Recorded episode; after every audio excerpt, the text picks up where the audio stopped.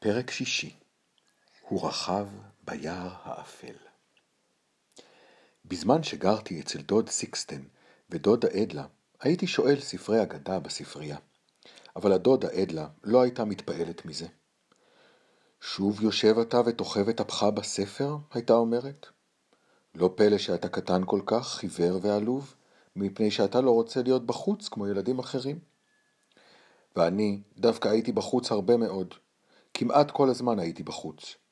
אבל דודה אדלה ודוד סיקסטון, סיקסטן, היו רוצים שלא אכנס כלל הביתה. עכשיו הם שמחים ודאי, אני מתאר לי. עכשיו, שלא אכנס עוד לעולם לביתם. רק בשעות הערב הייתי מנסה לבוא ולקרוא קצת, ולא ייתכן כי בגלל זה הייתי כל כך חיוור.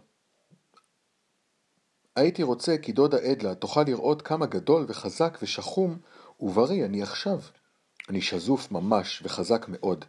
יכולתי למרוח את פרצופו של ינה, יאנה, ביד אחת קשורה מאחורי הגב. לו הייתי עכשיו בבית ברחוב אופלנד, אבל לא הייתי עושה זאת, כי אין לי חשק. מעניין לדעת מה הייתה אומרת הדודה אדלה, לו הייתה שומעת אודות הבאר המלחשת עם ערב. הייתה שומעת כי אין צורך לנעוץ את האף בספר ולשבת ולהחוויר מרוב קריאות אגדות, אלא אפשר להימצא באוויר החופשי, ובכל זאת לשמוע אגדות כל כמה שרוצים. אולי היה זה מוצא חן אפילו בעיני הדודה אדלה, אם כי בדרך כלל איננה שבעת רצון משום דבר בעולם. כן, הלוואי והייתה יודעת כי בארץ מרחקים יש באר המלחשת אגדות. היו היה בן מלכים, אשר יצא למסעותיו, ורכב לאור, לאור הירח. הוא רכב ביער האפל. כך אמרה הבאר, ולא יכולתי לחדול מהגות בכך. התעקשתי, כי הייתה לה כוונה מיוחדת לבאר, דווקא בהגדה הזאת. וכי אני הוא בן המלכים אשר רכב אי פעם ביער האפל, וכי עליי לרכב שם שנית. כי הבאר זמרה וסיפרה לי ערב שלם רק על מנת להזכיר לי את ששומה עליי לעשות. שאלתי את אבי המלך אם ידוע לו היכן היער האפל, והוא ידע. היער האפל נמצא בארץ שמעבר להר אמר, ולפתע היה קולו עצוב. למה לך לדעת, מיו? מיו שלי. אני רוצה לרכב שם הלילה עם אור הירח, אמרתי. אבי המלך התבונן בי במבט מוזר. כבר עכשיו? שאל, וקולו היה עצוב עוד יותר. אולי אינך רוצה בכך? שאלתי. שמא תדאג אם אהיה בחוץ וארכב ביער האפל בלילה? אבי המלך נענע בראשו. לא ולא, אמר, מדוע אדאג? יער ענם לו בשקט לאור הירח, אין כל רע בליבו. אבל אחר כך ישב דומם והשעין את ראשו על ידו, וראיתי כי הוגהו במשהו עצוב, ניגשתי אליו והנחתי את ידי על כתפו לנחם אותו, ואמרתי, הרוצה אתה כי אשאר איתך בבית? הוא התבונן בי הרבה זמן, ועיניו היו כה עצובות. לא מיו, מיו שלי, אסור לך להישאר. הירח עלה כבר, והיער האפל ממתין לך. ובאמת, אל תהיה עצוב, אמרתי. כן, באמת לא, אמר וליטף את ראשי. אז רצתי לשאול את יום יום אם ירצה ללוות אותי ליער האפל. אבל כשהתרחקתי, רק צעדים אחרים, קרא אבי המלך, מיו, מיו שלי. פניתי אחורנית, ושם עמד אבי והושיט אליי את זרועותיו. רצתי חזרה אליו והטלתי את עצמי אל חיקו, והוא חיבק אותי חזק חזק והרבה זמן. בקרוב אשוב, אמרתי. כן, חזור במהרה, אמר אבי המלך, כמעט בלחישה. את יומיום מצאתי לפני בית גנן הורדים, וסיפרתי לו שאני עומד לרכב דרך היער האפל. סוף סוף, אמר יום יום. לא הבנתי מדוע אמר אבי המלך כבר עכשיו, ויום יום סוף סוף. כשאמרתי שאני רוצה לרכב ביער האפל, אבל לא שמתי לב ולא הרהרתי בכך. האם תלווה אותי? שאלתי את יומיום. יומיום נשם עמוקות. כן, אמר, כן, כן.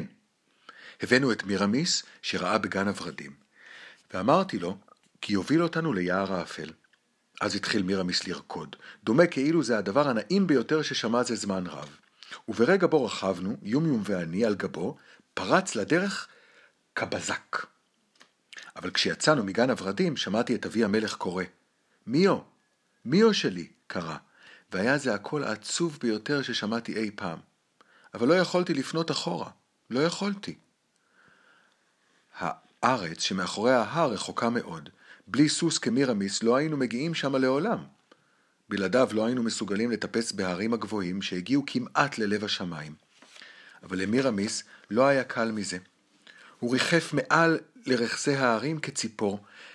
הנחיתי אותו בצוק הגבוה מכולם שהיה מכוסה שלג עד. ישבנו על גב מירמיס והתבוננו בארץ המצפה לנו לרגלי ההר. שם היה היער האפל, והירח הפיץ אור עליו, והוא נראה כל כך יפה, וכלל לא מסוכן. אכן, ואכן, יער הנם לו דומם לאור הירח, אין בליבו כל רע. כן, צדק אבי המלך, הכל טובים כאן. לא בני האדם בלבד. כל היערות וקרי הדשא, ופלגי המים והחורשות המוריקות, גם הם כולם טובים, ואין בליבם כל רע, והלילה היה טוב ונעים ממש כיום, והירח האיר בנחת ממש כשמש, והחושך היה חושך ידידותי. לא היה מפני מה לפחד, רק מפני דבר אחד יש לפחד. רק מדבר אחד. כשישבנו שם על גב מירמיס, ראיתי הרחק מעבר ליער האפל ארץ אפלה כולה, ולא היה זה חושך ידידותי. אי אפשר היה להביט בי, בו, מבלי להתחלחל. איזו ארץ נוראה איזו, אמרתי ליום יום. שם מתחילה ארץ חוץ, אמר יום יום. זה אזור הגבול של ארץ חוץ. ארצו של קאטו האביר, אמרתי. אז רעד מירמיס, וכאילו צמרמורת אחזה אותו, וגושי סלע גדולים ניתקו מן ההר ונדרדרו לעמק ברעם אדירים. כן, מסוכן היה רק אחד, קאטו האביר. מפניו יש לפחוד פחד גדול, אבל לא רציתי להגות בו עוד. היער האפל, אמרתי ליום יום, היער האפל, שמה רוצה אני עכשיו. אז צהל מירמיס, והד רם ופראי ענה לו מבין רכסי ההרים. והוא ריחף לו בנחת וצנח אל יער אור הירח לרגלי ההר, ומן היער נשמעה תשובה, כאילו מאה סוסים צוהלים בלילה. צנחנו וצנחנו לעומק עד כי פרסות מירמיס ליטפו את צמרות העצים. ברוך מופלג ליטפוהו.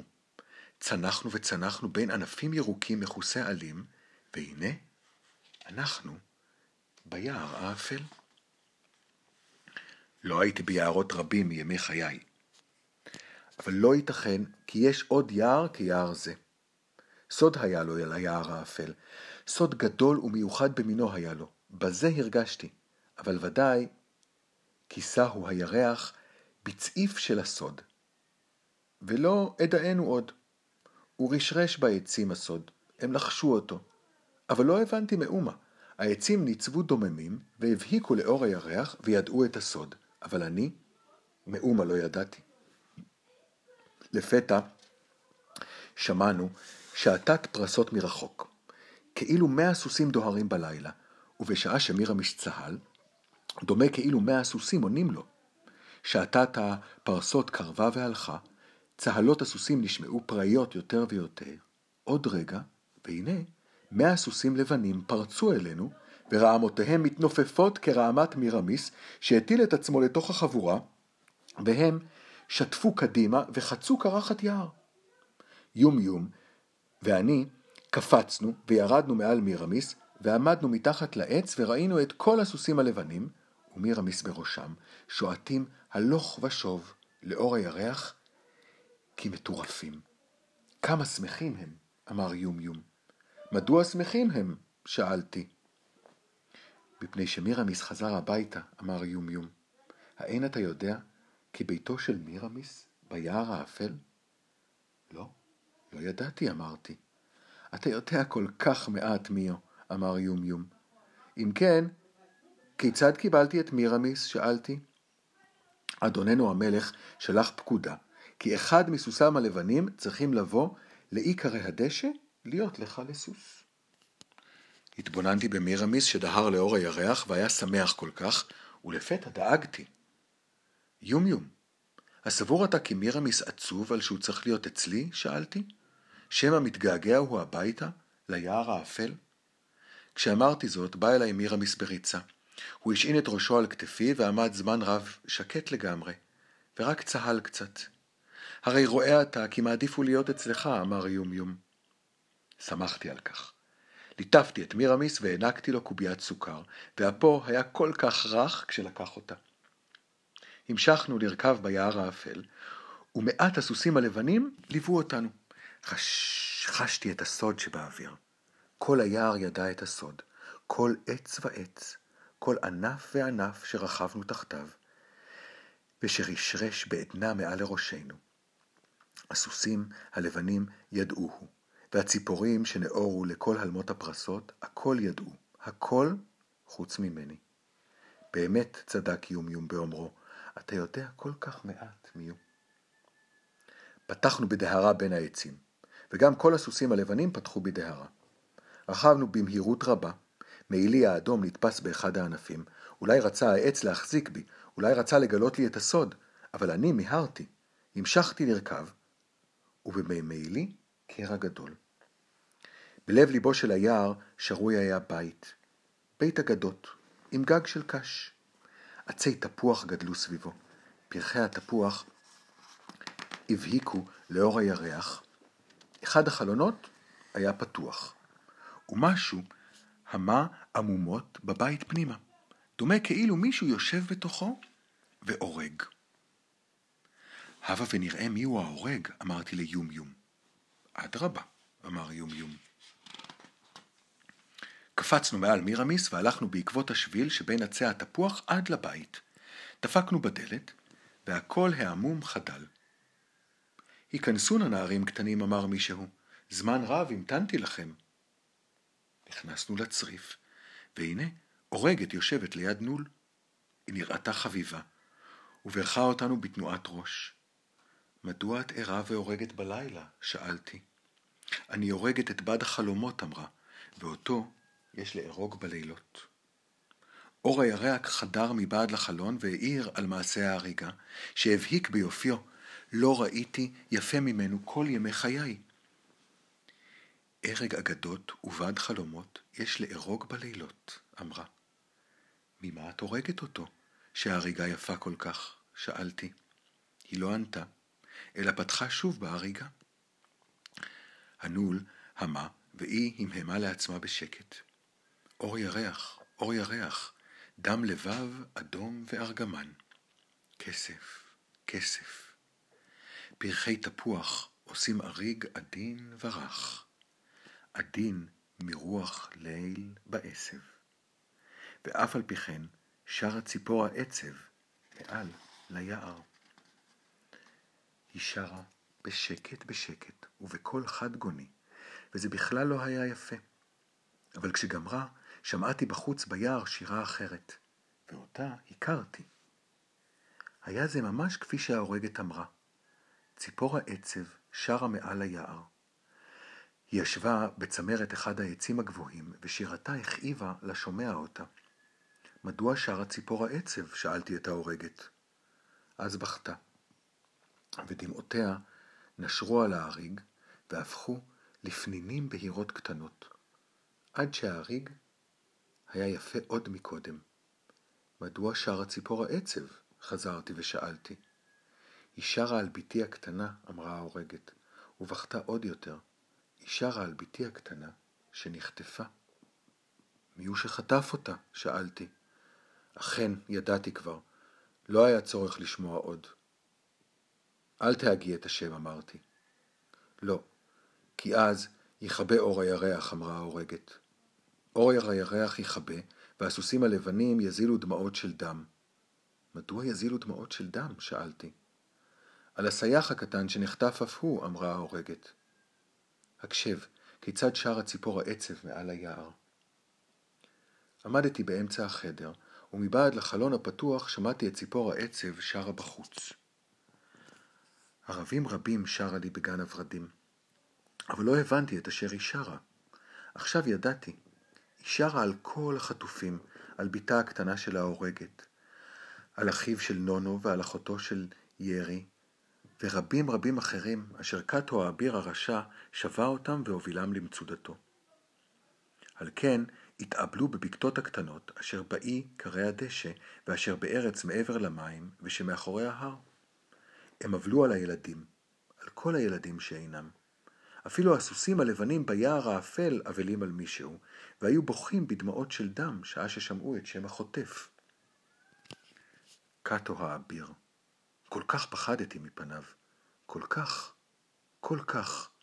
אבל כשעמדתי שם בבקתה ושמעתי את ציפור העצב שרה, קרה לי דבר מוזר. לפתע, ידעתי מדוע רכבתי ביער האפל באמצע הלילה. מעבר ליער האפל מתחיל אזור הגבול של ארץ חוץ, ובעצם עליי לרכוב שמה. עליי לצאת ולהילחם בקאטו האביר, אף על פי שפחדתי כל כך. כן, פחדתי כל כך ורציתי רק לבכות כשחשבתי על מה שעליי לעשות. ההורגת המשיכה להרוג, היא המהמה לעצמה שיר חד גוני זה על אור ירח, אור ירח, דם לבב אדום, ולא שמה יותר לב אל יומיום ואליי. יומיום אמרתי, ולקולי היה צליל מוזר מאוד, יומיום. עכשיו אני יוצא לארץ חוץ. אני יודע, אמר יומיום. נדהמתי לגמרי. כיצד יכולת לדעת? שאלתי. הרי אני עצמי לא ידעתי לפני רגע. אתה יודע כל כך מעט, אמר יומיום. אבל אתה? אתה יודע כל דבר, אמרתי. כן, אני יודע, אמר יומיום. מזמן ידעתי כי תצא לארץ חוץ. הכל יודעים. הכל יודעים? כן, אמר יומיום. ציפור העצב יודעת, ההורגת כאן יודעת, מאות הסוסים הלבנים יודעים, כל היער האפל יודע. העצים לוחשים זה לזה, והעשב ופרחי התפוח כאן בחוץ. הכל יודעים. באמת? שאלתי. כל רועה בעיקרי הדשא יודע את הדבר, ומחלל אותו בחלילו בלילות. נונו יודע, סבתא שלו יודעת, ויירי ואחיו. הבאר המלחשת עם ערב יודעת. הכל יודעים, אני אומר לך. ואבי המלך? לחשתי. אביך המלך ידע מאז ומתמיד, אמר יומיום. הרוצהו כי אלך? שאלתי, ולא יכולתי להתאפק, וקולי רעד קצת. כן, הוא רוצה, אמר יומיום. הוא מודאג, אבל רוצה כי תלך. אבל אני כל כך פוחד, אמרתי, והתחלתי לבכות. רק עכשיו הרגשתי עד כמה אני פוחד באמת. אחזתי בזרועו של יומיום. יומיום, אינני מעז, אמרתי. מדוע רוצה אבי המלך כי דווקא אני אעשה זאת? נער מפני המלך. רק הוא יוכל, אמר יומיום. רק נער מפני המלך. ומה אם אמות? שאלתי והחזקתי בזרועו של יומיום חזק חזק. הוא לא ענה. הרוצה אבי המלך כי אלך בכל זאת? ההורגת גמרה להרוג, ודממה שררה בבקתה. ציפור העצב שתקה. העצים לא הניעו עליהם, וכל רשחוש חדל, קול לא נשמע. יום יום נענע בראשו. כן, אמר, אבל בקול חלש שכמעט לא שמעתיו. אביך המלך רוצה כי תלך בכל זאת. הייתי כל כך מיואש. אינני מעז, צעקתי. אינני מעז, אינני מעז. יומיום לא ענה, רק התבונן בי ולא אמר מילה. אבל ציפור העצב התחיל לשוב לשיר, והיה זה שיר שכמעט עצר את הלמות ליבי. היא שרה על בתי הקטנה, אמרה ההורגת, ודמעותיה נשרו על ההריג והפכו לפנינים. קימצתי את ידיי. יום יום אמרתי, עכשיו אני הולך, אני יוצא לארץ חוץ. אז עבר רשרוש ביער האפל, וציפור העצב פרצה בציוץ שלא נשמע כמוהו בשום יער בעולם. ידעתי, אמר יומיום. שלום יומיום, אמרתי, והרגשתי כי שוב עומד אני לפרוץ בבכי. שלום יומיום, חביבי. אז התבונן בי יומיום, ועיניו היו כה חביבות, לגמרי כמו אלה של בנקה. הוא חייך קצת. אני מלווה אותך, אמר. הוא חבר שלי. הוא חברי האמיתי. כל כך שמחתי כשהוא אמר, כשהוא רוצה ללוות אותי. אבל לא רציתי כי יקרה לו משהו רע. לא יום יום אמרתי. אינך יכול ללוות אותי למקום שאליו אני יוצא עכשיו. אני מלווה אותך, אמר יום יום. נער מפני המלך, רכוב על סוס לבן עם רעמת זהב, וחבר יחיד מלווהו. כך נאמר. אינך יכול לשנות את אשר נקבע לפני אלפי ואלפי שנים. לפני אלפי ואלפי שנים, אמרה ההורגת. זוכרת אני כי הרוחות שרו על כך ביום בו נתתי את עצי התפוח בשעות אחר הצהריים. וזה היה לפני הרבה הרבה זמן, אלפי ואלפי שנים. היא נענעה בראשה. בוא מיו, ואתקן את מעילך, אמרה. היא גזרה פיסה מן האריג שלה, ותיקנה את הקרע שנקרע במעילי כשרכבתי ביער. היא אפילו ריפדה לי את המעיל באריג הזוהר הזה, והמעיל תלה על כתפי ברכות, כלילות וחמימות. אז הטוב שבאריגי נותנת אני למציל את בתי הקטנה, אמרה ההורגת. וגם לחם תקבל, לחם המשביע רעב. וקמץ בו היטב, כי תרכב בדרכי הרעב. היא נתנה לי לחם והודיתי לה. אחר כך פניתי אל יום יום. מוכנים, יום יום? כן, מוכנים, אמר יום יום. יצאנו החוצה. הלכנו בשביל שבין עצי התפוח. עלינו על הסוס. אזי פרסה ציפור העצב את כנפיה ועפה למעלה אל ההרים. מעט הסוסים הלבנים עמדו דוממים והביטו אחרינו כשהתרחקנו בים העצים. הם לא ליוו אותנו. פרחי התפוח הבהיקו כשלג לאור הירח. כשלג הבהיקו. שמא לא אשוב לעולם לראות את פרחי תפוח נעים ולבנים. thank you